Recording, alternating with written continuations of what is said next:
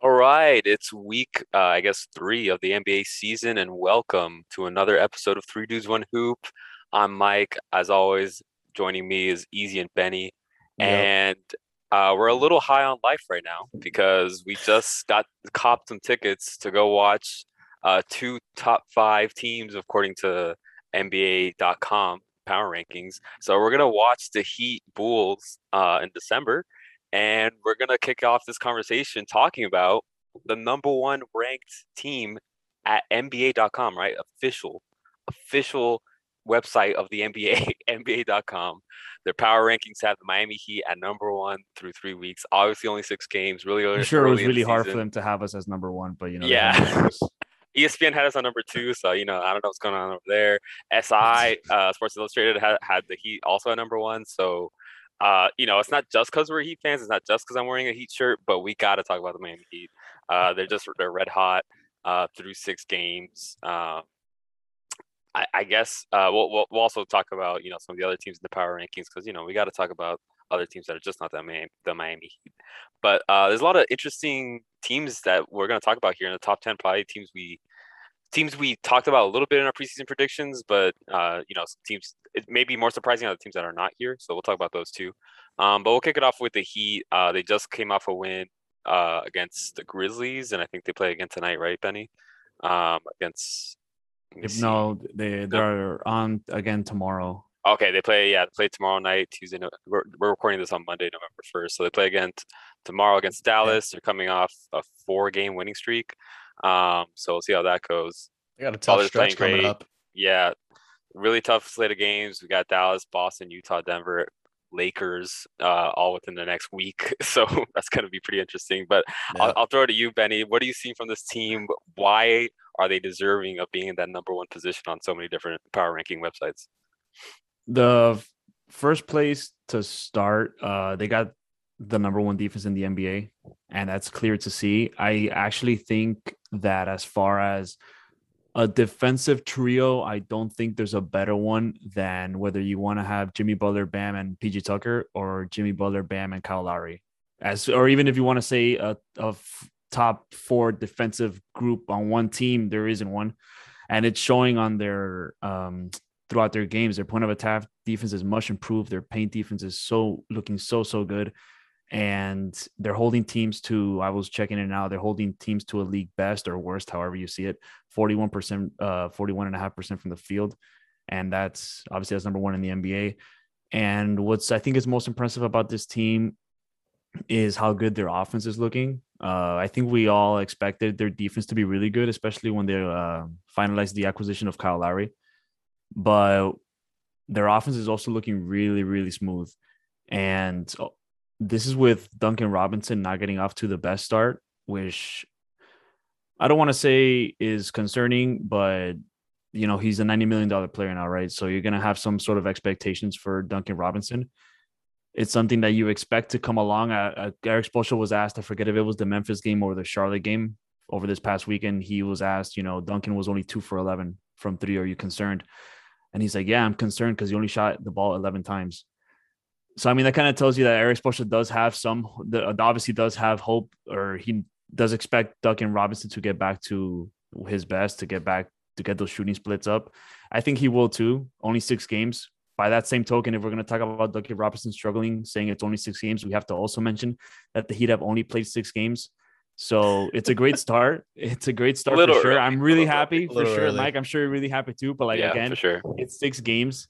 Um, I mean, long may it continue, but the Heat are looking really good. I think I'm I'm very comfortable in saying that the Miami Heat are are in contention for the to reach the NBA Finals again.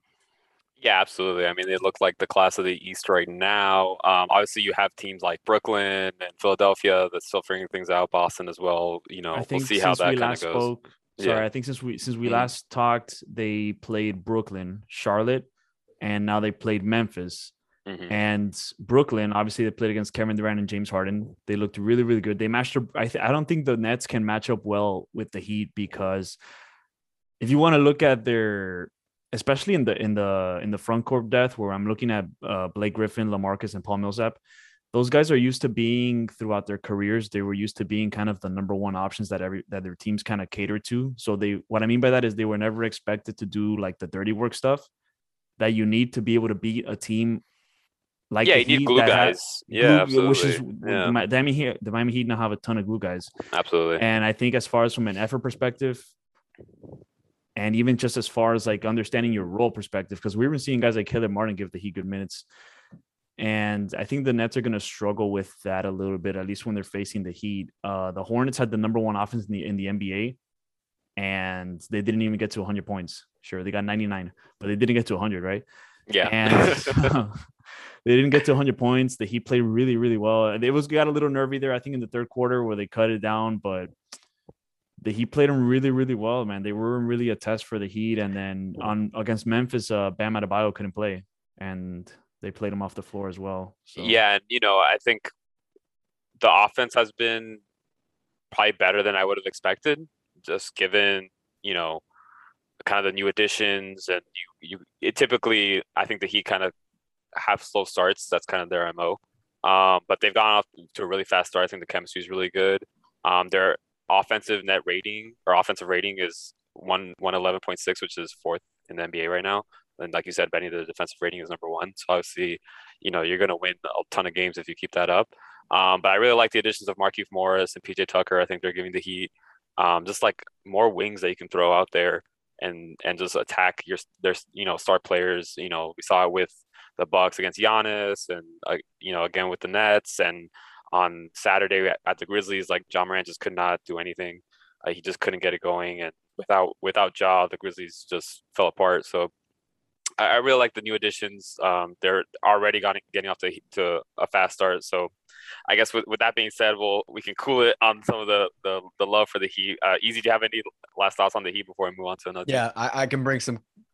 Let's let's relax for a second.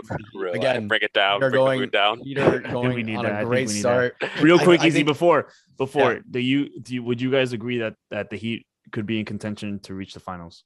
Yeah, Yeah, I said that before the season. Yeah, absolutely. Yeah, I, I had Yeah, them. You guys had them a little higher than I did in the preseason. I think we had them at three, right? Easy. Yeah, you had them at, At three. You had them at yeah. four. I mean, they're blowing that out right now. So for sure, they're they're definitely 100. contender in percent. Yeah, I mean, when I when they made the acquisition of Kyle Lowry and they spent the money and PJ Tucker and Duncan Robinson, I said you need to believe this team is a finals team. Mhm. You need to. You can't just pay these guys and expect them to like kind of you know sort of contend for the finals. Like, no, you got to contend for the finals. This is it. Like, you're not gonna get better than this once you do this because you got to extend Tyler Herro later. Uh, so like, it needs to happen whether you want to believe it or not. I have to believe that they're a team that wants to contend because that's what they're paying for. That that's what they're doing. They're investing. My bad. Phone's ringing right now. Give me a second. that's all That's right. Pat Riley. No, yeah, but I think what you- it's, it's exactly what Easy's saying. Like they're Yeah. going all in now into this window, and for Kyle Lowry, like he's an aging asset, but he still has like a couple good seasons that you can squeeze out of him, right? He's, I think that's where you're going with that, right? Yeah. So like they, they like I said, their window's two years or three years at most, in my Yeah. opinion. By 2025, this roster won't be what it is today. So you have to go for the championship. And on the note of like the Heat starting off great, let, let me just break this down real quick. You the Heat played a Milwaukee team that was missing like four or five guys. So I disregard that game. And it was also after cool off from the Milwaukee getting the rings from the game before. Yeah, that was definitely a. It is what it game. is. Yeah. Indiana, they lost to Indiana, which is a one in six team or one in five team. So great. You beat the Magic, which everyone's beating the Magic. So congratulations on that. Brooklyn, Franz Wagner solid so win. annoying. Franz Wagner, bro. That's that's the next boost. Um, Brooklyn, good win. Charlotte, as great as they are offensively, so the defense did a phenomenal job. Their defense is atrocious, um, atrocious, like awful. Like they let the Heat score 114, so they're atrocious. Um, and then Memphis without job, like like you guys said, the defense looks impeccable. But let's slow down on like, let's get into the stretch, right? Let's see how they do against the teams that have continuity, like Utah, Denver, LA. Like again, Denver will probably lose, but at least they've been together for years, so maybe they play better. Who knows? Um, and I, I don't know. Like I feel like they don't have a lot of games coming up that are like really, really competitive yet. So I think that second half of the season is when the Heat are gonna have to hit their stride, and that's when they're gonna have to play some better teams. So we'll we'll see in the long term. The signs are all up. Like they're you can't get off to a better start than what the Heat have done. You can't ask them to do more than what they've done. So um yeah, they look good. I agree, and I think that uh, yeah, and I agree with what you're saying about like at least the, the strength of schedule so far. We're seeing kind of when you put it into context, like the Bucks were missing players. Like I guess you could even say Brooklyn doesn't have Kyrie. Um, the the Hornets have a bad have a bad defense, but I do like the. It's encouraging to see, at least compared to what the Heat were rolling out with last year. It's it's encouraging to see, like for example, like their best the players struggle a little bit. Like LaMelo struggled a little bit um, when they played him. He's played well pretty Yeah. much every other game he's been in. Ja Morant struggled against the Heat. Uh, James Harden struggled really badly against the Heat as well. So those Yeah. those things are nice to see at least from For sure. Yeah. Absolutely. Yeah, the the roster is definitely full with, with a lot of defensive, you know, hard nosed players, glue guys like we were talking about. Um, so you know, we'll see where they go from here. They have a tough set of games ahead, like we were talking about earlier. Um, but from Mhm. there, I guess we can kind of bounce around. I don't know if you kind of want to talk about the Bulls or the Utah Jazz were number two. Um, but there's you know there's some pretty good teams right now. The, this first couple weeks of the NBA. Where are the Bulls Yeah. in that? So the Bulls are at number five in the power rankings. So they have an offensive rating of 10, defensive rating of six. So, you know, the top 10 in both categories. Uh, Lonzo's been playing well. Uh, the, you know, the, the, the DeMar DeRozan's been a really good addition on that team. And Vucevic, you know, still doing Vucevic's thing. So uh, we're, we're very excited to see them in December when they play against the Heat. That'll Oh, yeah. be a, a great matchup. Uh, I, I don't know. Have you guys uh, been able to catch a game uh, of the Bulls lately, or uh, do you guys have any thoughts on, on how they're doing so far? It's pre- it's a pretty good start for them. Yeah, I, I can. Yeah. Uh, Benny, I don't know Yeah, if you wanted it. to go off first or um, Go 'cause ahead. I've seen fine. I've seen a couple I'll parts of. Bulls games. Um, they move so well in the open court. Their transition offense is like, like it's just insane. They got runners everywhere. They got guys hustling on defense every single play. Like they're they're tenacious. They're they're they're scrappy in a way. Um, and they got scores. Like again, like maybe not like three point scores necessarily, but they got scores. And like if someone's having an off night, you're not worried that your team is going to completely fall apart if you're the Bulls because you have, let's say, DeMar's having a bad game. Guess what? You got Zach LaVine and Voos that can carry it. You even have Alonzo who can fill it in from here and there. Um, you know, it's just a team that's so starter strong that like their bench doesn't even really matter until you hit like second round of playoffs probably if we're being honest. Like that's when it's going to start note like the like the bench is going to be like noticeably bad.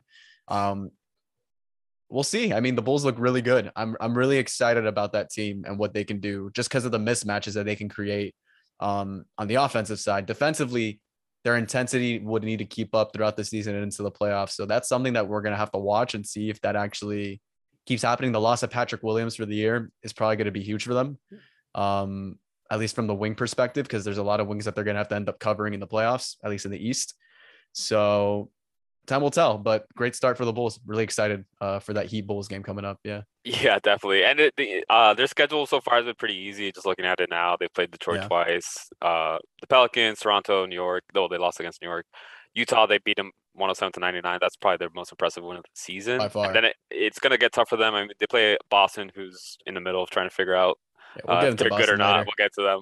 Uh, they play Philly back to back, Brooklyn, Dallas, Golden State, LA Clippers. Yeah. we'll all in the see we'll see how these teams do in the Yeah. next couple weeks that's when it's going to really tell us if they got something going or not Yeah, but they're definitely fun to watch. I mean, you, you see those those Showtime highlights with Lonzo and Caruso, and it's, the Caruso, as they say. So it's been it's been pretty fun to to keep up with. Um, but yeah, I mean, I don't know, Ben, if you had any other thoughts before we move on to another team, to our next team. Yeah, I think I'm I'm more impressed with their offense, kind of like what Easy was saying. Uh, Billy Donovan uh, was always a good defensive coach. So like those OKC teams that they maybe didn't have the best defenders, they had guys like Roberson and Durant, but other than that, not really. Or Ibaka as well, but you know those teams played really overachieved defensively as well. Even going back to college at Florida, and now with the Bulls, there he just added Lonzo Ball, so he's gonna have a blast running it with him. But I think offensively, like the best thing that they have now is just other players that can take the ball away from Zach LaVine, not have him have to do everything. I guess we're seeing that now, right? Because didn't he have like Yeah. a hand ligament injury, whatever? So yeah he has uh no he's not going to be out he's playing through the um the fractured ligament or something like that but it's in his non-shooting hand So Yeah. it's not really like uh like a thing that's gonna stop him from playing. Yeah. But yeah, DeRozan's been really good for them as well, like you were saying, Mike. And I was I was gonna mention what you guys were saying, how about the about the schedule. We're gonna have to see as it goes on because Yeah. at least I know they just played uh they just played Utah and they played against New York, which are two good teams, and they won one of those games, which is good. But like to start off the season, they did play, you know, they played Detroit twice, they played New Orleans and Yeah. Some yeah. really bad teams. Yeah. I, again, none of us think Chicago's bad, but it's gonna kind of see how that goes. I think this is the team that could probably um overshoot our expect are the three of our expectations Yeah. that we had at the start of the season because all of us had them towards the end of the of the bottom eight, right? Of the Eastern I Conference. think I had them at six. I Let me think yeah, I believe I had them at six or seven. So I had them either Yeah. at play-in or on the cusp of a play-in. Right. I probably Yeah. had them playing too. Yeah. Right. I, I had him about it. playing as well. Yeah. Yeah. Like uh, I was talking to, I guess, friend of the pod, Chris Coipel, uh, or very out. early, like after one Yeah. or two games into the season, he was saying that he could easily see this team go to four because I guess, uh, you know, Easily. Boston struggling, Philly struggling. You could definitely Yeah. see that happen. Yeah, for sure. They're they're uh, they're on the up and up, and you know, in order for a team to ascend, other teams got to fall. So Yeah. I Yeah. guess we can talk a little bit about uh, the Celtics and kind of their struggles. Let's get into Um, the Celtics. It's been weird for them. They're they're sitting at they're out of the playoffs right now. The playoffs uh, started tomorrow, so uh, we're seeing kind of a struggle between Jaylen Brown and Jayson Tatum. The new coach has been having uh, some moments. Uh, Benny, you can talk about that story because you were telling us before the pod. But how do we feel about the Celtics, where they're going in a direction? Uh, you know, they have a few games coming up here, so uh, you know, are, do we think they're going to pull it together? Do we do we see them kind of getting out of this funk and being good? They're, I mean, their roster is better than their record, and they have two star players. So on paper, it doesn't really make sense what's why they're struggling uh, so much. But is it is it the new coach? Um, it's uh, probably a little bit. I would have to go to the coach, I guess. I mean, these guys they can't guard anybody. Like I was seeing now, the only teams they've held under 100 are Houston and Toronto, right? But they they gave Yeah, up it's- 138 to New York, 140 to Charlotte, uh, Yeah, a over 115 twice to Washington in back to back games. That's the bad one in- in my opinion. Exactly. Yeah. Yeah, tho- yeah, yeah. Those are those are the really those are really bad games there. Or sorry, it was 130 to Charlotte, not 140. But yeah, still. Yes. Great. Yeah. It's Yeah. You're letting Miles Bridges drop like a million points on you. Great. That's so much better. Yeah, but yeah, like you were saying, we were talking about it off pod. Like this, the, they they play almost entitled. Like I don't know if that's the right word for it, but it's just what keeps coming It to is. mind for me. That they play It- almost the right word. yeah that they they're, they're playing almost entitled like they're they're they are putting themselves in the eastern conference finals already right at least and i we were again we were talking about it off pod that this is a boston celtics score that has never made the finals and in the history throughout the history of time that's a failure you're a failure if you're a celtics score that hasn't made the finals because most of the ones before them have made it at least going back to the 19 even the the, the 60s and 70s Yeah, with, with were players of that caliber, I mean, they should be exactly they should be there. Except for except for like a little period in like the early 2000s when they were kind of crap, and Yeah. I guess the, the 90s they weren't Yeah, that yeah. great. Yeah. But um, yeah, I mean, with if you have two star players like Jaylen Brown and Jayson Tatum, usually they put together a roster that makes it. And this roster isn't bad. I mean, you have Al Horford, who's you know is kind of aging. Dennis Schroeder can still give you something. Josh Richardson, Marcus Smart, who's, who's been hurt the past few games. Enes Kanter. So this roster, like I said, I feel like it's better than it is. But you're you're saying that story about uh the, the new coach. Why, why don't you tell that real quick before? Oh you, yeah, so Yeah. I, I think it was after the I want to say it was after the first Washington loss. Uh, the the score line was closer than probably should have been. That's just because Washington feels like they they let off the, their gas a little bit. But Ime Udoka, their head coach for the Boston Celtics, he was asked about the game, and he's always like been really like. I've noticed that this he's like a really kind of open, straightforward guy. He's he's a first year head coach, so he's probably going to learn to not be so open with the with the press, especially which is the opposite of Brad Stevens, who's always very, you know, a lot quieter, just coach speak, and that's it. I'm good to go. And yeah, exactly. Coach speak exactly. Yeah. But with Ime Udoka, he was asked, you know, the the hey, your your team, they looked like they weren't giving any effort. They were playing poorly. You know, what's what's going on with that? And he said, oh, he was talking about their shooter on earlier that day, and he was saying that he called he kind of I guess he paused practice or shoot around whatever, and he called them over. He said that they were going to get their ass kicked if they keep fooling around in practice. Basically, is what he's saying. And I I think that that's I was telling you guys that I think he should have kept that one in the drafts when he was going to talk to the media because yeah, because that that's the notes app. I think that's. I think that's damning for him, and it's I know he's a first year head Yeah. coach, but still he's the head coach, right? So he has to have some sort of expectation for him, and I think that's a little damning that you know he called them out. They're gonna get their ass kicked if you guys don't try. Practice goes on, they get to the game, they get their ass kicked because they didn't try. And yeah, back to back games that they dropped against the Wizards. Yeah, Exactly. And it's only at the time I think it was only five games in to the season. And you know, you're not seeing players I don't want to say respect because we don't we only know this story, but they're they're not following what the coach is saying, I think. And it's gonna be a bit I think it's gonna be a tougher season than we thought for them. yeah, it's it's gonna be tough, especially because you have so many players on this team who have been here for a minute. You know, I mean, Yeah. with as, and Yeah. your star players that are, you know, you have Brown and Tatum who've been on this team longer than he has, obviously. So it's not it's not a brand new team. It's not a particularly a super young team, although they are, you know, I, I guess they have a good mix of vets and, and young guys. But um, what, what about Yuzi? Do you see anything else? Like, do you see this turning around anytime soon for them, or are they just going to keep struggling? I don't know if it's going to turn around anytime soon. I I kind of have an opposite take on the coach calling him out. I think he needs to, and I think the team Mm. has like an attitude problem. And if you Yeah. can't get to them behind the door, you might as well get to them outside the door because at this point, these like Words like to Leo was saying, by by Easy. God damn, that was mean, a good quote. there, there gets a there gets to a point where you this team has tried making playoffs so many years and they just keep failing and failing and failing and then there's something called continuity when you're actually winning but you don't want to have continuity when you're always losing and this team other than the conference finals run that they made that one year it's not a good continuity that they've had for for the last 5 6 years.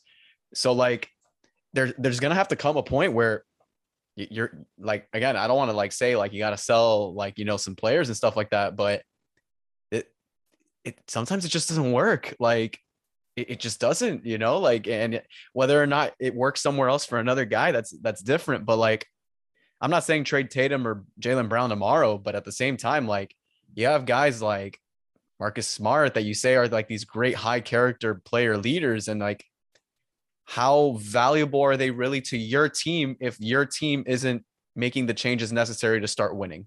Like, how integral is that player if nothing is really changing? And on top of And- that, yeah. yeah, yeah. What, what were we gonna say, Leo? No, I was gonna say like on on the Marcus Smart point, it's a great point because he was the player for the past few years that whenever we talked about a trade for the Celtics, he was always in that conversation.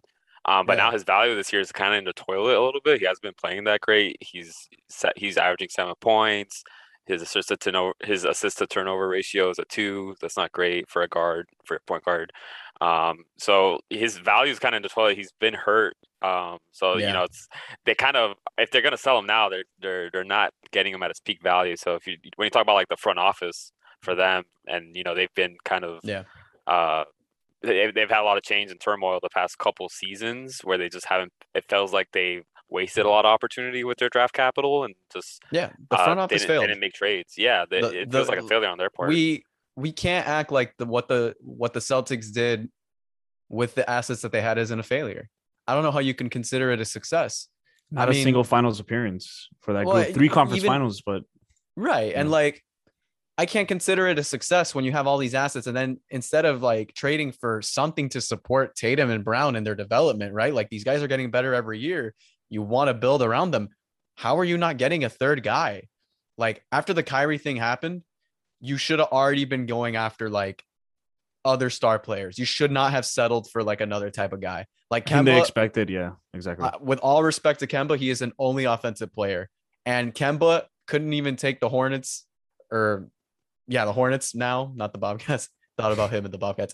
He couldn't even take the Hornets to the playoffs by himself except for one year. So like he's not gonna take you over the hump. Like, I mean, why why would you think he can? You should have been going after like actual guys that can help you win. Like again, I don't know what happens behind closed doors. I don't know what happens, but like James Harden, did they even try to trade for him? Did they try? Yeah, the, the trades haven't worked and, and the draft picks haven't been much better. They're horrible. Tatum and Brown. I mean, Aaron horrendous. Smith, Payton Pritchard, Romeo Langford, Garrett Williams, all guys in different stages of their beginning of their career, but none of them have worked out, None. you know, at all. So Pritchard is okay, but like Yeah. He's not gonna. He's a backup. He's, He's he's getting 15 minutes a game right now. He's not. He's not really. They're not depending on him. You know. That's Yeah. what I'm saying. You had all these picks and you ended up picking anyways. And it's like, if you're picking that late into the draft, does it really help you win? Like, why aren't you trading these picks? I remember, uh, like, obviously not. Like, I feel bad for Brad Stevens because this is a situation that he inherited in terms of the GM that he was the coach for. So it's just kind of like he's fixing the problem that was already his problem when he was a coach, anyways, because he was dealing with the GM not getting him any talent, anyways. Because like you can tell me that they got Kemba, you can tell them that they got Evan Fournier, you can tell me that they got Horford back. Um, they should have never let Horford walk to begin with, but you know they did. Um, it's just to me the Celtics have just been a failure in the last, um, at least to their standard of what they're supposed to be doing. It's been a failure. You can make three conference finals all you want, but the fact that you make three different conference finals with three different types of teams around Tatum and Brown, and you couldn't even get one of them to the finals tells you already all that you need to know about your team and what you're doing. Like, how are you not making finals at least one of those years? Come on. Yeah, they, they have a lot to figure out for sure. And, you know, it, it, it's going to be interesting the rest of the way if they can make any trades. And it, Brad Smith, uh, uh, Stevens, like you said, is, is going to have to figure out what to do from here with this kind of spare parts that he has sitting on the bench. I Um, think they'll find out like what sort of executive he's gonna be. yeah, right? hundred percent. Yeah, it's going to be a huge test for him. Uh, because they have, they can't. I, I don't think this roster is going to stay the same throughout the rest of the year. So, uh, Just- something Not if they're an eye on. expecting to even make the playoffs at this point. Yeah, At this point, I mean, like, I think Yeah. they can make play in, but like, you're Yeah, playing yeah. for play in. I mean, come on. Like, that's bad. Yeah. that's I mean, bad. you're, at that point, you're just hoping that you know by post All Star break, with whatever trade you've made, and Tatum and Brown just kind of keep ascending, that you- you're gonna get hot and just end up making a run. But uh, it doesn't it doesn't look good for them in the early going. But uh, I guess we'll we can keep going here. I did want to kind of go on the other side of the spectrum and talk about a team that's doing really well and bouncing back from a, an off year, and that's the Warriors. So they're number three in the post uh, the the power rankings that I've been seeing. Um, they're 11th in offensive rating, fifth in defensive rating, uh, which makes sense considering some of the the the signings they have and, and kind of the players that we've seen in terms of their depth. Um, so you know, this is a team that's waiting, kind of a, a sleeping giant, right? With with Clay coming back, and obviously Steph is playing incredibly well right now. Um, so you know, I, I love I love the the bench that they have. Otto Porter, I think, is a good addition. Looney's giving them decent contributions. Bjelica, somebody who's all of a sudden pretty pretty good glue guy for them. Uh, what are you guys seeing? I guess start with over with you, Benny. How do you feel about the Warriors' hot, hot start? Um, do you view them as a contender? Like, do you think they're gonna be back in the top of the West, uh, especially once Clay comes back? I think when Clay comes back, yeah, because they can only look better, right? Clay, Yeah. the, Clay isn't a Yeah. guy. I don't think Clay is a guy that he will demand like 30 shots a game. Well, we know he's not that player really. He he's a star player that it's weird because I you know he needs the ball to shoot, right? But I think that he can fit in so many different ways into an offense that it's very difficult for me to see him disrupt what the Warriors have going on right now especially with his chemistry with Stephen Curry, obviously. But offensively, they're looking really good. Defensively, they're looking really good too. Um, I think credit to to Steve Kerr, at least for the start that they're having, right? Because I have had my doubts about Steve Kerr for for a little bit. These past, I thought I- last year was was a I think we still big do, disappointment. but- yeah, yeah, yeah. No, they're not gone. Yeah. They are not gone. But it's just credit to the to the good start that they've had, right? That the team Yeah. is playing really well, better than I personally thought they would be. I think Steve Kerr does get a little bit of credit there. Um, Yeah. obviously, if it continues, he'll get more. But yeah, Yeah. Um, I, I got a couple notes on them. Um, Yeah, go for it. I mean, Curry hasn't even been playing that well if we really think about it. He's shooting 42% and 39 from three, which I guess 39 from three is not Yeah, I bad mean, for a normal guy, but for Yeah. Steph, that's but for Steph, that's pretty bad. He's supposed to shoot true. better That's- than that's like he- average He's an him. above 40 three-point shooter and he's 42% from the field. I can't see that getting worse when Clay comes back. That's only going to help him get more efficient. Um, you know, there's some guys here that aren't even playing to the ability that they're supposed to be playing. Jordan Poole has been has had flashes of looking great, but then he'll like shoot himself out of a game. He shoots 24% from the three. If I see him take another moving three pointer, I think I'm just gonna turn off the TV because it, it drives me crazy. Every time he sets and shoots, he makes it, but every time he's on the move, he misses it, at least from the three. So like there's things that need to be fixed offensively on this team. Um, but adding Clay is not gonna be an issue at all. Like this, this will only help everybody else play better. Um, 100%. I think they're overachieving a little bit right now. I think they're getting a, a, a few lucky calls at the end of games too to win. They're getting like they're they're doing what winning teams do, which is getting hot at the right time, at least during games. And I mean, it's showing on the record right now. So I think they do what they also did was add some veterans that actually, you know, can play the game of basketball, not just a bunch of young guys around Curry. And I think that's mm-hmm. showing on the court. Like you said, Otto Porter has been very quality guy to have in there when um, Draymond and um, Curry are out there. Um, Toscano Anderson's giving some really good minutes too in the hustle area. Um, Iguodala even just being there as a as a player, it's just like a calming presence when he's out there. You know, they're used to him. So this team, I don't I don't know if they're a finals team yet.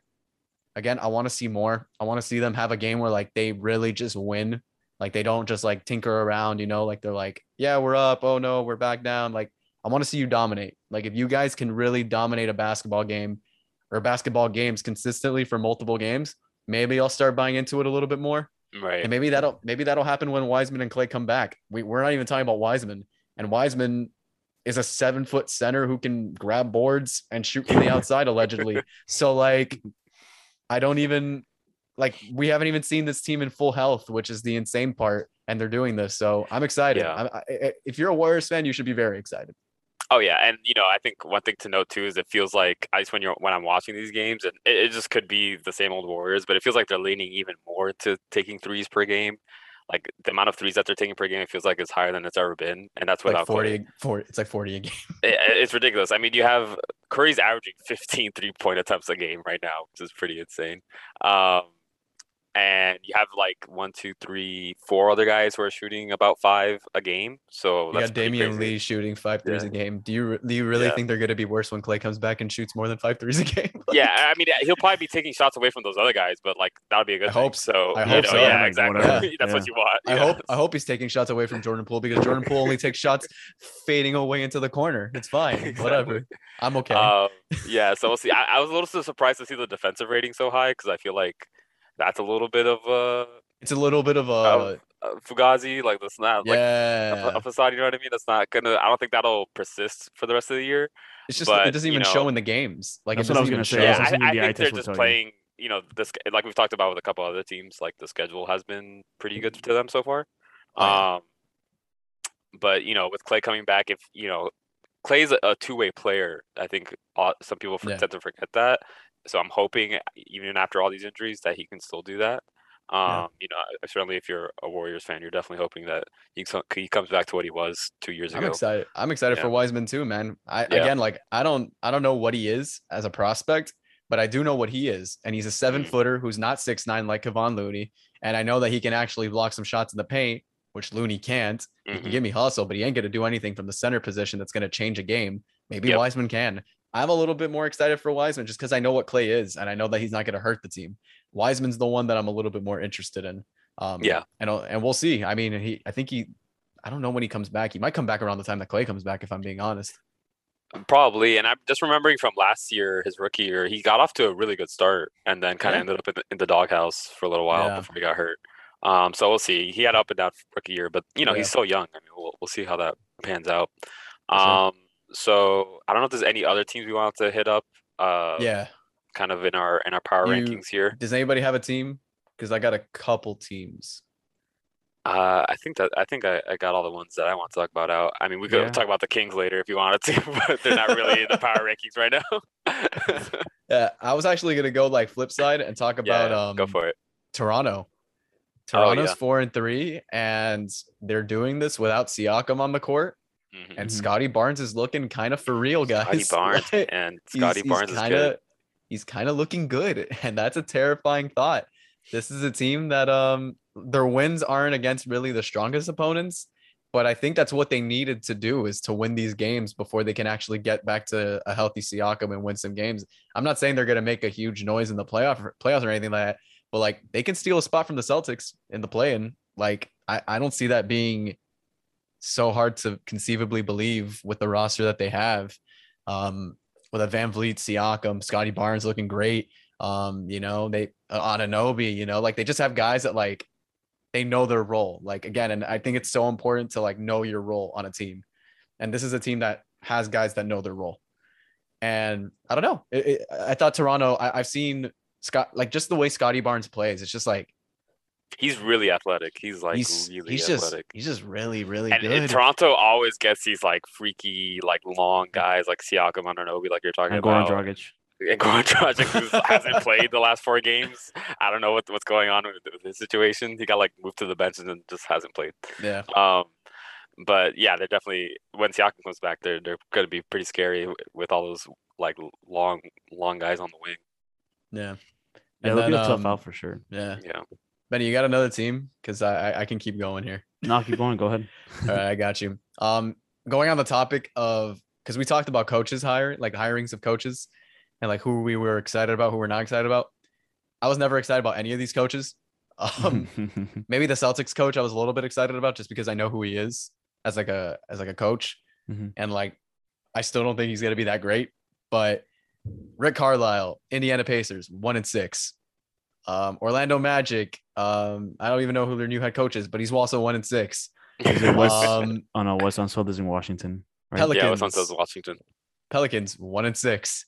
Um, Yeah, the- these are just, I mean, Portland, they they got off to a horrendous start, three and three, and this is the team that's been together. So like, the only coach that's doing well is the Washington Wizards coach, five and one, and again, not the hardest wins to get, but we definitely didn't expect to see the Washington Wizards at five and one. So credit to him. But like, these are some teams that like you hire a new coach and you expect some motivation. Even Dallas is a four and two, but that is a weak four and two, if we're being honest. That is Yeah. a very, very like like that is a really, really weak four and two. And like by weak, I mean like I have zero confidence in this team to keep doing this for the rest of the season. Like you beat the Kings, congratulations. You beat my team. You beat our team, three dudes, Yeah. one hoops team. Um, but you beat Kings. Houston and you beat the Spurs. Mhm. Great. You also got blown out by Atlanta and Denver. So like, I am not inspired by the by Dallas at all. yeah. I just think that like ahead, the coaches, yeah, like the coaches are just.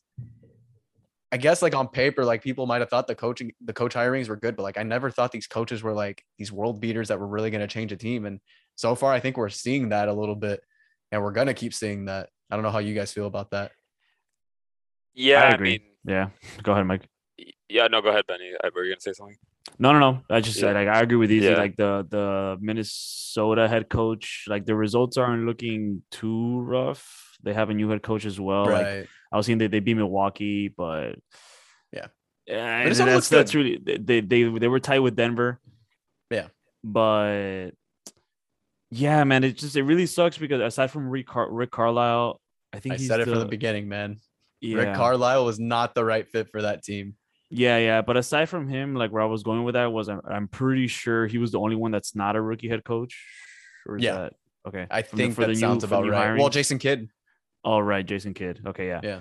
Well, aside from uh Carlisle and Kidd, like it always sucks because like these guys that have never been head coaches, they're always gonna end up in the worst situations. Really, if you think about it, or at least pretty tough situations.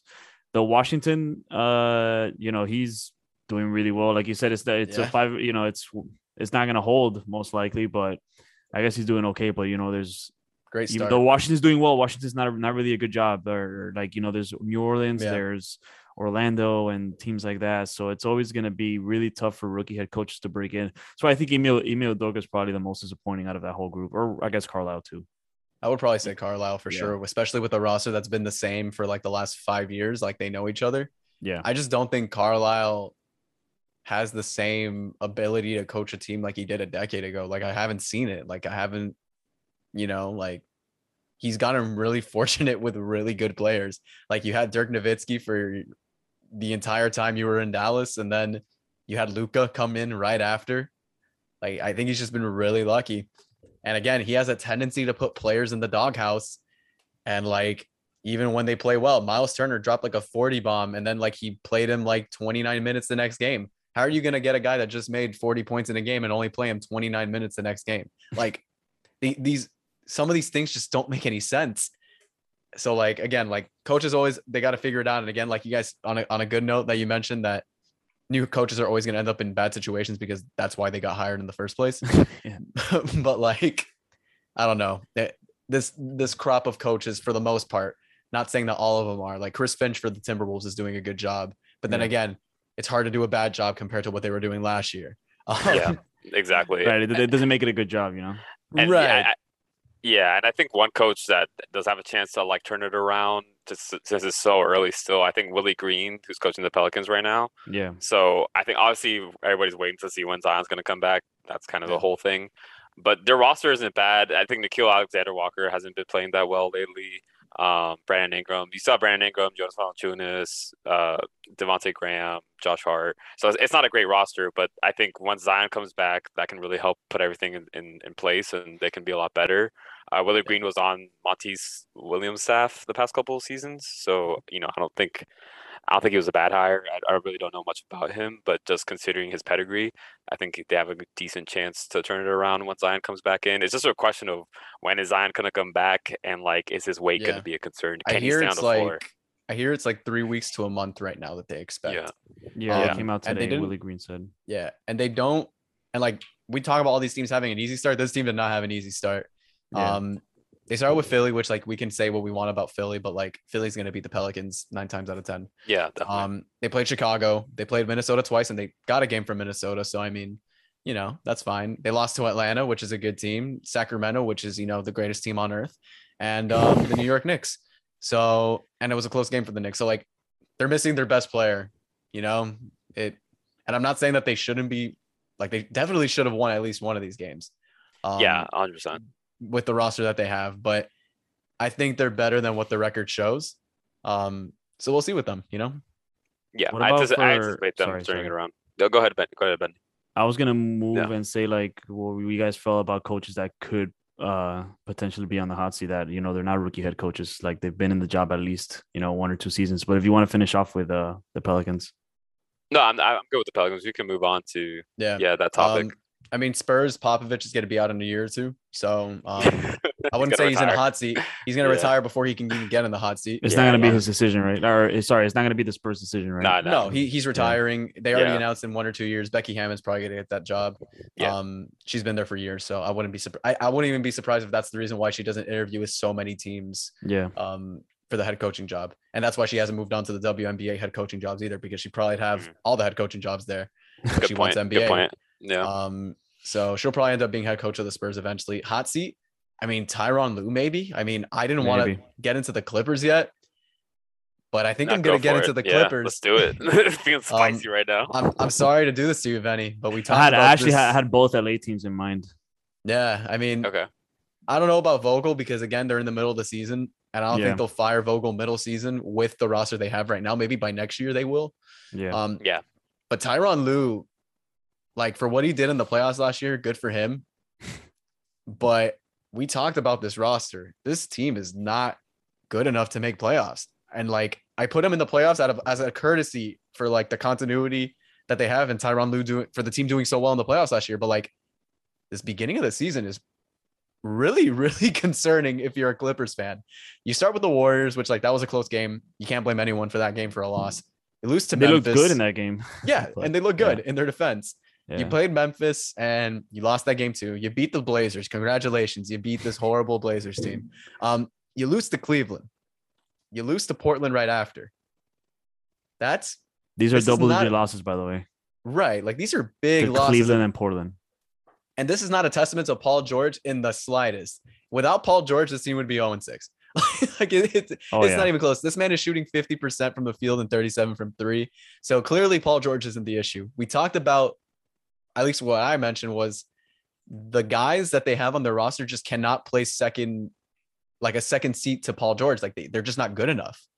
Like we we talk about Reggie Jackson. Right now he's shooting 31 from the field, 29 from three. You have Luke Kennard, which we know this isn't going to keep going. 44 from the field, 42 from three. Bledsoe, 37 from the field, 18% from the three. Marcus Morris hasn't played. Uh, Zubac isn't a scorer. Terance Mann, 41%, 33. Batum, 35, 21. These are horrible per- percentages. So, like, really bad. this is this is a bad Yeah. team for Paul George to be with. And again, if we can say all we want that they they might get better throughout the season, I would hope they can get better throughout the season. But I'm not really inspired to think that they will. We've seen these guys on other teams not figure it out. Reggie Jackson, he figured it out last season, but in his career, he's never really been a guy that can be a like help a star player carry a team to a playoff. Eric Bledsoe, the last few seasons, hasn't been able to shoot at all. He even got ran out of Milwaukee. Milwaukee had to go get Jrue Holiday because Eric Bledsoe was not good enough for the contract that he had. Yeah, Luke Bledsoe's Kennard's getting paid. Like, yeah, Luke Kennard's getting Yeah. paid like what, 46 mil or even more than that. And like you Yeah. barely play him, you have to play him. He's probably the only guy that can shoot on your team. but It's so they don't. frustrating when they don't. Like it's it's so obvious the need that they have for shooting. But that being said, I feel like you know, it, I feel like they're just they, they're just on a cold streak, and this is the type of thing where But it's they're the gonna whole they're team, gonna though. it's it's the whole team. I agree, but this is the type of thing where they're gonna live and die by the three up until the time that Kawhi gets there. Not that Kawhi's gonna fix everything like by magic, but you know, it's it, they're just gonna be. I feel like a really streaky team throughout the regular might- season. He might not even come back though this year. Yeah, why would he? That's the- Yeah, Like, that's well, one, why would he? That's a good Why point. would he? Why would he? Yeah, no, Why Benny, I don't would know if Yeah. you wanted to expand on that because Yeah. You know he Yeah. won't come back if they're not good. That's true. We've seen that show twice. Yeah. Yeah, I mean, I, I like we had that that that debate like more than once here on this podcast about oh Clippers Lakers, and I always thought higher of of the Clippers, but this is where I agree with Easy as far as like Tyronn Lue. Like, okay, at the beginning of the pod we were talking about Duncan Robinson being like the one guy that's not playing up to his skill set. Okay, that's Duncan Robinson's fault. But when we look at the Clippers, and aside from Paul George, who is looking like the only player that should be playing On professional basketball, exactly. Yeah. like it's every other player like these are these are role players right? And so these guys need a role and they need uh to be a cog in the system that's supposed to be designed about Paul George and they're supposed to be put in the right positions the right lineups the right situations to get the best out of them so like if it was let's say it was just Reggie Jackson that's playing poorly or like let's say it was fucking Kennard and Jackson okay what that's that's both of them just not playing well but everybody else is doing all right but no, it's all these other role players besides Paul George that's playing poorly. And that's why like I like I agree with Easy. Like I think that Tyronn Lue is is in a bit of trouble here. They're they're top ten right now in defensive rating and twenty six in offensive rating. So you figure at some point that's gonna level out. But I mean, it's like you guys are saying, it's like the whole team is cool. And it's it's Um, crazy that they're even doing that well defensively, considering how Yeah. bad they're doing offensively. So like clearly defense isn't an issue for this team. Yeah. But like and that's why I think they'll turn it around. But they're so cold right now; it's hard to see it. they're just it's just so bad. Yeah. Like I've I see these games and I see Paul George playing. I'm like, this is this is horrible for Paul George. This is the, like this you can tell this man is really really trying to make it work for with a roster that like i said overachieved immensely last year like Yeah. there's no reason why that team should have beat who was it the jazz i think they played the jazz there's no reason that team should have beat the jazz the Did jazz they beat the Ja- Nuggets? Oh no, the Suns beat the Nuggets. the, the jazz lost that series and again Yeah. the clippers like really earned it with the shooting but like the jazz really lost that series like bad. So like we'll see we'll see with the clippers but like again Kawhi's not going to come back if they're not playing well. And if they don't play well in the beginning he ain't coming back. So this is kind of a wasted year. And i'm not saying they're going to fire Tyronn Lue because of this year because who can even blame Tyronn Lue necessarily for the roster that's there in place? But you did pay a lot of these guys thinking that they could be part of a winning team. So I, I don't know. I'm concerned about the Clippers. Um, but we'll see. We'll see with the Clippers. Yeah. So pretty interesting rankings that we have so far through three weeks. Lots of uh, unexpected people laying down low. Got Clippers not doing well, Bulls super hot. Um, do you guys want to talk about any rookies uh, that are, are kind of of note? I know we, we hit up Scottie Barnes a little earlier. Um, I, I, I want to shout out Franz Wagner for just doing Yeah. really great things for my fantasy team. Um, no, but seriously, he's, he's playing really well. I mean, I, I made the joke earlier about how annoying he was against the Heat, but he just him and his brother Mo. it's just funny to see them both on the court together. But Franz is, actually looks like a real NBA player, which is something that I had questions about um, when he got drafted, just because of his athleticism. wasn't too sure was there, but he looks like he belongs. Um, is there any other guys that you guys want to talk about? Um, pretty interesting rookie class this year.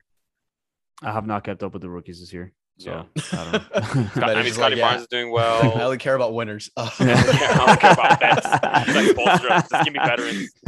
Give me But he's year like- 19 Haslem over. Benny is the equivalent of the LA Rams when it comes to players. If it's not a Von Miller, Aaron Donald, I don't care. I don't want it. Not even gonna waste the draft picks. Oh man, you really do have a Pat Riley mentality. Anyway, Yeah. um, I love that. rookies, um, Josh Giddey kind of sort of looks like the second best player on the Thunder. Not to say the Thunder good, are good, man. but he looks Yeah. like he's gonna No, he really does. Yeah, he be does, an he important player for them in the future. Um, and he so rebounds for them. He has a good size. like- and he- I'm pretty sure he has like eight them. rebounds a game. Yeah, it's kinda something funny. like that. It's kind of Yeah. crazy. I really feel bad for him. He's going to be doing the loser laps this year. But um, yeah. Um, so other than that, rookie wise, I will. There was another rookie. You mentioned Franz Wagner. He's playing incredibly well. Mhm. Um, and we talked about it on draft day too. That like it was an interesting fit that like we thought might actually work well for the Magic Mhm. because they always get so many bigs, and he kind of plays that forward position a bit. Right. So Yeah, he can create his own shot, which is not something that they've had a lot of. Right. So like he's looked great.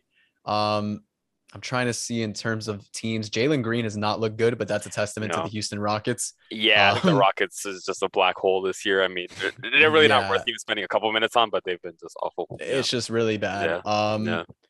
trying to think other rookies. Um, Uh, I mean, Davion Mitchell's been pretty good. Um, defensively, he's been defensively, a yeah, shining spot. yeah. Um, big bright spot. We we still haven't seen Cade Cunningham. He could be good. I think didn't he play like I think he had his first minutes the He played day, one game maybe and like then 13 he minutes or something. Yeah, exactly. Something Yeah. like that. And then um, Uh, Evan You know? Mobley. Evan Mobley. Evan Mobley's for- been kind of Cavs. surprising. Yeah. especially with all the bigs that they have. He's looked Mhm. good. Um, on a side note, I've I- I think I'm gonna do this thing throughout the season where I'm gonna just start not watching teams on League Pass. So I'm just cross them off the officially- list. I'm officially gonna make this a segment. okay, let's do it. Yeah. Okay. Um, there's already one team that I'm just Mhm. never gonna watch on League Pass. I just Let's refuse go. to watch them play basketball. It's Houston. I am not Yeah, watching oh that team play they're so bad. basketball They're so bad. ever again this season, unless it's the only game on at night, and I might not. I might choose not to watch basketball, which is a lot. But Damn. but They're like sapping I- your love of the game away. I saw that Lakers Houston game, and I know it was LeBron and AD and you know all these guys, but like Yeah. I I can't watch them play basketball. It hurts. It hurts my soul. Like it genuinely hurts my eyes. It hurts everything. I I, don't want to think see we just that need team. to name this segment teams that take joy from the take take joy away from It- the game. Like Every week it's is just been- a different team. It's been, I mean, it could be a different team every week, but like I know Houston's gonna be that team every week. yeah, no, just cross them off now. And Get 'em I'm off. crossing off teams and I'll Yeah. add them as we go. But like, for example, like you might think I'd say OKC, but you know what? They try. And They that do. is They that do. means And so Giddey's much. fun to watch. Giddey's fun to watch. I mean, Giddey's fun to watch, but I could say like, you know, like Kevin Porter, Jalen Green, they could be fun to watch. But like, Yeah. OKC tries. I Yeah. know they're trying to actively win. I see a team like against the Warriors. I saw them hunt for that game comeback and they almost pulled it off. Like that's a team that wants to play basketball. Houston does not look like a team that wants to even play a sport. they don't want to do anything. No. It is insanely bad. Um, I mean, like I could even look at these other one and six teams and even give give a reason why I would watch them. Orlando, they try. Indiana, they have guys that try. Sabonis, Malcolm Brogdon. That's like the, they're at that's, least like, that's the most you can interesting. hope for, Yeah. right? For Detroit- team Right. Yeah. Detroit, they haven't even had Cade Cunningham come back yet. Yeah. And I would rather Jerami watch Grant, Detroit. Jerami Grant, Olynyk, they make a fun combo on the court to watch. Right. So yeah. Uh, you, you got the Pelicans, which like at some point Zion's gonna come back, and that'll be fun to watch. As of right now, I do have them on my list of I'm not gonna watch them until Zion gets back. yeah, yeah. They're Because they're that team- TBD for sure. That- that is a really rough watch from Yeah. what I've been what I've been looking at. Um, but other than that, all these other teams look really great. Like some of these matchups have been really fun to watch. Like I've Mhm. um I've really really enjoyed watching Charlotte play. I've loved their offense. Again, I know defense is an issue, but Charlotte's been a super fun team to watch. Um, Sacra again, we're not going to touch too much on Sacramento, but my gosh, their games have been fun. Um, so I'm just I'm really excited. But in terms of not watching basketball, I never want to see Houston on a TV this season ever again. I like this segment. This is great. What's the team that you that you like then? What's the team? What like I know that you said there was a lot of fun teams, a lot of good matches. Yeah, What's yeah. One team So that, like, so like the team that I'm always looking for, Charlotte, just because it's been fun to watch. Miles Bridges come to his own. It's been really fun watching that team go up and down the court. Even Ish Smith at times looks like a really good point guard. Um, they've been fun to watch. Um, you know, there's even the teams that have losses have been kind of fun to watch. I, I've been watching Cleveland. It's been interesting to see them play with that like the, like the reverse of what the NBA is today, which is just big men on the court. like it's just it's just such a weird thing to Yeah. watch. Um, you know, Minnesota's been a lot of fun actually. Um, just watching the Cat D'Lo, Anthony Edwards trio. It's like it's what Anthony Wiggins was supposed has- to be. Can we talk about Yeah. the Anthony Edwards press conferences? Because this dude is just saying the wildest stuff. Like he's hilarious. This guy's a menace. This guy's he's a menace. man. hilarious. He's cursing. He's doing whatever the fuck he wants, but Didn't he's he call backing it out- up. Didn't wasn't he calling out Yeah. Karl-Anthony Towns and these guys like um or not specifically, but wasn't he talking about complaining about effort for the rest of the roster? Like this guy's like twenty. Oh yeah, he's already or like yeah, he's already he's, like, the leader of a the team. leadership role. Yeah, I mean, I, I really he's like what- it. Yeah. He's what Wiggins was supposed to be. yeah, and what Yeah, Cal will never be. Yeah, what Carl Anthony pretty Towns will never be. but like it, it's such a fun team and ants is like literally what they need. They need a bucket. Like they just need a guy who's gonna get buckets and just like attack every play. This guy's averaging Yeah. 23 in his second season. Like we're not even talking about this enough. Anthony edwards is averaging 23 points a game right now and he's not even shooting well. Like if Yeah. he starts shooting well it's gonna be insane. I don't know. Like this team is I'd be excited to be a Minnesota fan, and the jerseys. I don't. I don't know if we want to close this pot on the jerseys, but like, okay, yes, that's great. Yeah, I was, I was trying to think of what I want to close on. That's a great because, idea. So because the jer- the Minnesota jersey is nice. yeah, just to set this up. So today they dropped all of the city editions for all 32 NBA teams, which was surprising. I didn't think uh, they were going to drop Yeah. them this early. Um, we had some pretty interesting ones. Um, I, the only ones I've really taken a look at are like, well, I saw like the Sacramento ones, Sacktown. I don't know why they, they do it to themselves. Um, we had the, What do you mean that's a dub? the That's yeah, I huge mean, I guess it's a dub, huge dub. Um, Kings gang rise up. But you had the Heat jersey was pretty interesting. Uh, I didn't really like it. Wasn't my favorite. Awful Uh, the Heat logo itself was cool, but the rest of the jersey you can just throw it away. Uh, any any cool ones that stood out to you guys? There's been a lot of good ones here. I gotta Yeah. I gotta look back at this. Uh, I only saw the Heat look one, sorry. online, Yeah. Yeah, no, there's Yeah. there's been some good ones. Denver was nice. I know. Um, even the Toronto one. I'm I'm kind of over the OVO thing. I like the Toronto one, but I like that the Raptors cool. on the thing. But I like that the Raptors actually on the jersey. It's not just like a club soccer team where you don't even have like a logo. Like, Yeah. nah, like we actually have a Raptor here. the- We're called put the, Raptors. dinosaur on the on the Right, front of the jersey. the dinosaur on it. That's all you Charlotte's need. is Yeah. Charlotte's is super nice too. It's Yeah. got that really cool like blue on the top, and then it trickles down to a light blue, and then goes back to the dark blue on the shorts. Really nice look I for like the, the, Nuggets Hornets one too. I like the Nuggets one. They have cool colors on the side. for sure. Um, yeah, man. there's, So there's some nice there's some nice jerseys out here. uh, The, definitely, Atla- the the Houston one is nice, but they're still unwatchable. yeah, so watchable. Not even watchable with those jerseys on. Not even so remotely. uh yeah so some pretty cool stuff going on there with the city editions um been a great first three weeks of the season um i guess uh this by the time this pod drops it'll be tuesday so we'll be looking at heat at dallas sacramento at utah will be a really fun game to watch uh you have New Orleans at Phoenix, which is a TNT game for some reason. I don't know if you, could, if you listeners at home are gonna want to watch that one. Uh, but we also have Houston's Houston at LA. So uh, you know, definitely games to watch would be Miami, Dallas, Sacramento, Utah. So definitely Yeah. pay attention to those games, and we'll keep you updated here throughout the the rest of the season. Any final thoughts before we close it out? Yeah. Buy your tickets to um Heat Chicago. That's gonna be a great game. Three dudes, one hoop will be there live, baby. Saturday, December 11th. Let's go. Yeah. All right, man. All right. Take it easy, everybody. We'll catch you on the next pod. Later, guys.